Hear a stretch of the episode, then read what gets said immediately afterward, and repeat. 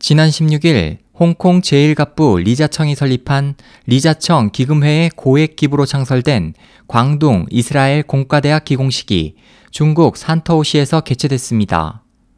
이번 기공식에는 리씨 외에 후춘화 광둥성 서기, 주샤오단 광둥성장, 시몬 페레스 전 이스라엘 총리가 참석했습니다. 이 대학은 리자청 기금회의 1.3억 달러, 약 1,523억 원 기부와 광둥성과 산터우시의 9억 위안, 약 1,613억 원 출자로 산터우 대학과 테크니온 이스라엘 공대가 공동 설립했으며 내년 9월 개교를 앞두고 있습니다. 리 씨는 기공식에서 테크니온 대학 설립자 중 한 사람인 아인슈타인은 인생에는 두 개의 길밖에 없다.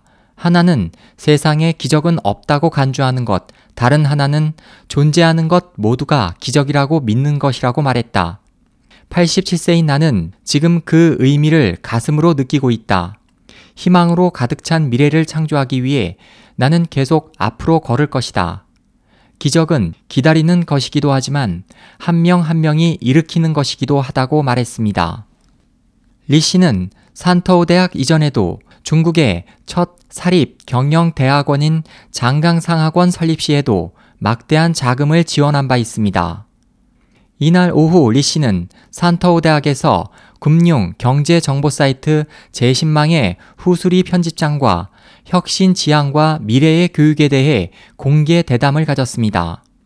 후 편집장과 후춘화 서기는 후진타오 전 중국 주석, 시진핑 현 중국 주석과 매우 가까운 인물인 것으로 알려져 있습니다. 중국 관영 신화사는 지난 9월 보도를 통해 중국의 경제 성장 둔화가 이어지는 와중에 리 씨가 대륙에 보유한 자산을 계속 투매해 경제적 비관론과 불안감을 부추겼다고 비난한 바 있습니다.